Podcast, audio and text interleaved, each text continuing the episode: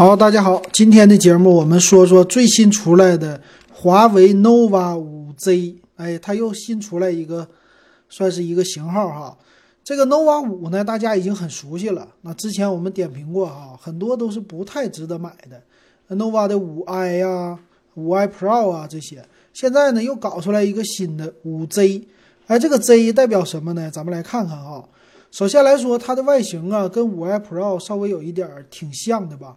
后置呢来了四个摄像头啊，但是呢后置啊，除了摄像头之外啊，它还给你搞一个指纹识别。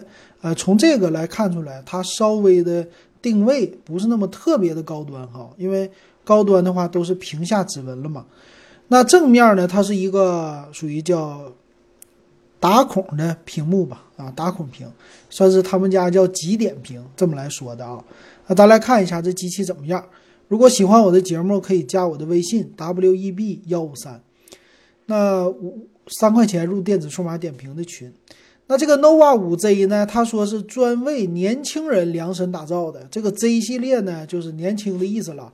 这开创一个新的系列哈。那咱们来看看呗。首先，它用的处理器呢是麒麟的八幺零处理器啊，这算是最新的终端的处理器了啊。这个之前也是有介绍哈啊，最新的 nova 系列，nova 的五系列基本上都是带这个处理器的，这点没什么变化。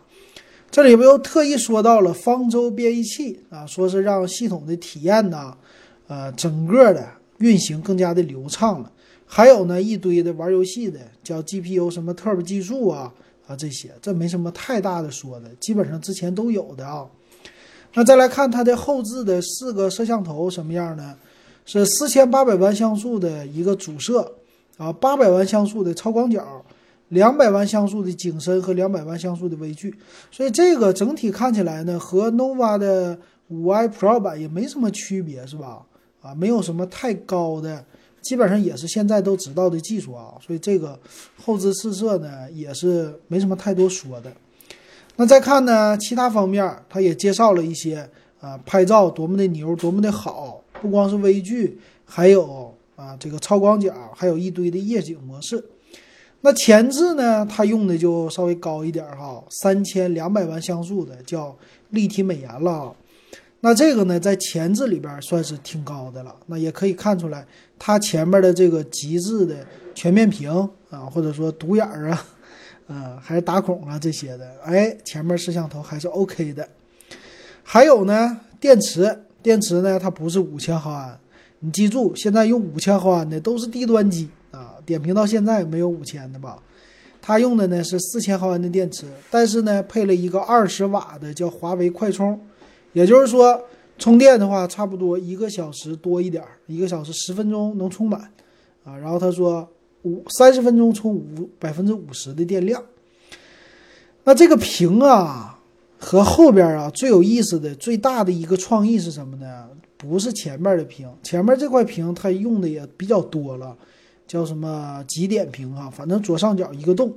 但是背面呢，这回给你搞的啊，背面有一个翡翠绿的机身。啊，这个之前有，但是另外一个呢，这是什么炫彩的机身呢？说是呢，叫背面有双曲面的玻璃，而且呢，这个压花这次给你搞的啊，把中间的指纹识别的键子那部位搞成像反光的肿的区域一样，啊，就看起来特别的耀眼啊，就是这样的了。而且呢，非常的素，嗯，没有什么呃极光色呀、乱七八糟的那些特别炫的没有啊，就是纯粹的比较素的颜色。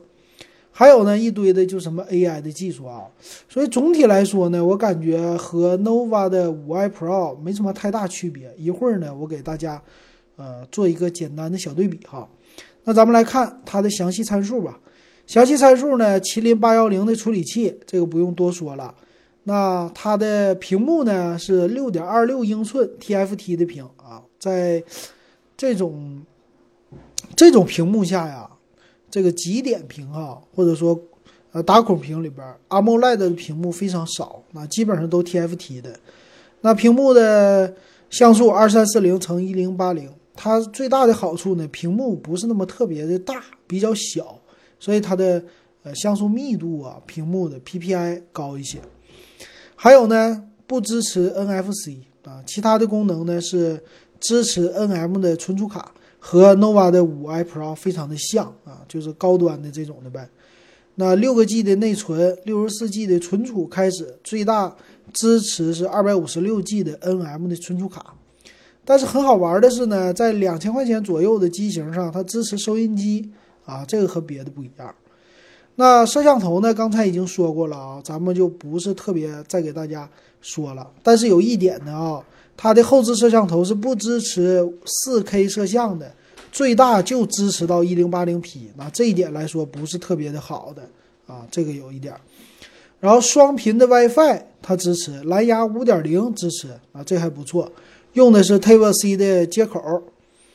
那其他方面呢？四千毫安的电池，最大是十伏二安的一个充电，说充电充满呢，理论时间是一个半小时啊。包括呢三点五毫米的耳机接口，双卡槽的一个设计。那机身的厚度呢？八点三毫米还是可以接受的，重量一百七十八克，还不错哈。那咱们看售价，售价呢有两个版本啊。一看售价，哎，这还不错。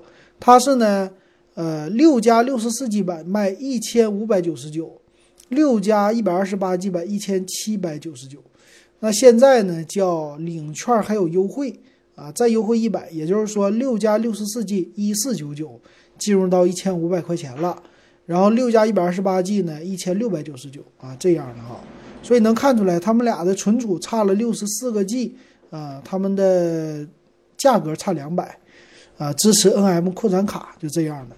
那咱们来看一下之前的，之前的咱们说呢，呃，我点评这个 nova 系列的时候，我觉得五 i Pro 如果你特别喜欢。你可以买啊，说错了，nova 五的 Pro 哈，我当时说你特别喜欢的话，你可以买啊。如果你不是特别喜欢，注重这个价钱的话，你不要买哈。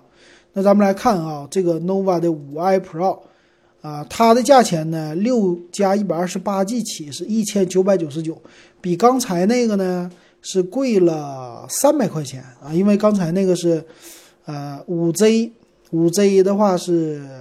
一千六百九十九啊，它优惠完的哈。那咱们来看一下，他们俩差在哪儿哈？首先来说呢，处理器他们俩都是一样的，麒麟八幺零。屏幕呢，他们俩也是一样的，六点二六英寸的。那这个屏幕呢，可以说它俩是一模一样的，没什么区别的了。那后置的摄像头啊，四千八八百万，两百两百一样的。前置摄像头三千两百万像素一样的啊，还有呢。双频的 WiFi 一样的，蓝牙五点零一样的，Type C 接口一样的，啊，四千毫安的电池一样的，快充功能一样的，三点五毫米耳机接口一样的，机身厚度一样，机身重量一样。哎，那这机器它们俩之间差什么呀？啊，对呀，看了参数以外都一样。样子呢也一样，没什么区别。那最大的区别在哪儿呢？我告诉你啊，首先呢，在机身的颜色上，在机身的正面都没什么区别啊，在背面，背面呢，你那个四个摄像头的地方啊，啊，这个是五 i Pro 呢，四个摄像头的背面，它是一个黑色的背景，但是呢，到了五 Z 呢，它就是一个啊，要么就配合机身颜色，要么是绿，要么是蓝，就这两个。啊，其他方面呢，他们的设计都是一模一样的，没有区别。还有一个机身的区别，别的没了。啊，哎呀，这个东西有意思啊！整体看起来一模一样，改个型号就降个价。哎呦，我真的，我从现在我是没看明白这个是什么问题呀？怎么回事？什么情况？这个完全一模一样的这么来搞有什么意思呢？我就没搞太明白哈。所以大家，你们是不是明白？那这样的话啊，咱们就以现在的这个五 Z 来说的话，那这个五 Z 呢，我觉得现在它的这个性能啊，对得起它的价格啊。如果说优惠完这一百块钱啊，它是一千四百九十九，买个六加六十四 G 版的，我觉得是够用的。那六加一百二十八 G 到底要不要呢？那贵了两百块钱，我觉得还是稍微有一点小贵。我觉得六加六十四 G 对于一般的用户来说完全的够用了啊。那他们俩之间什么地方缩水，我是完全看不出来啊。刚才咱们简单的比对了一下，那年轻人是不是这意思？年轻人我就给你出一个便宜点的机器啊。那个 nova 五 i pro 呢，是卖给稍微有钱的年轻人的，可能是刚上班的。那这个五 Z 呢，可能是卖给那些还在上大学的大学生的，或者说呢，就是刚入职场的这些年轻人啊，可能是这么来定位的啊。但是他们俩是。我暂时看出来是没有任何区别的，反正基本的东西拍照不影响，啊，玩游戏不影响，啊，基本上都够用啊。再加上这个价格呢，可以接受，毕竟呢是一个华为的品牌，毕竟呢是一个四个摄像头的机器，拿出去也好看，对吧？啊，所以我觉得这次的机器还不错的。如果有需求的哈，nova 系列总算出来一个。啊，算是性价比有那么一点性价比的机器了啊，要给华为点个赞的。行，那今天节目就说到这儿，感谢大家的收看和收听。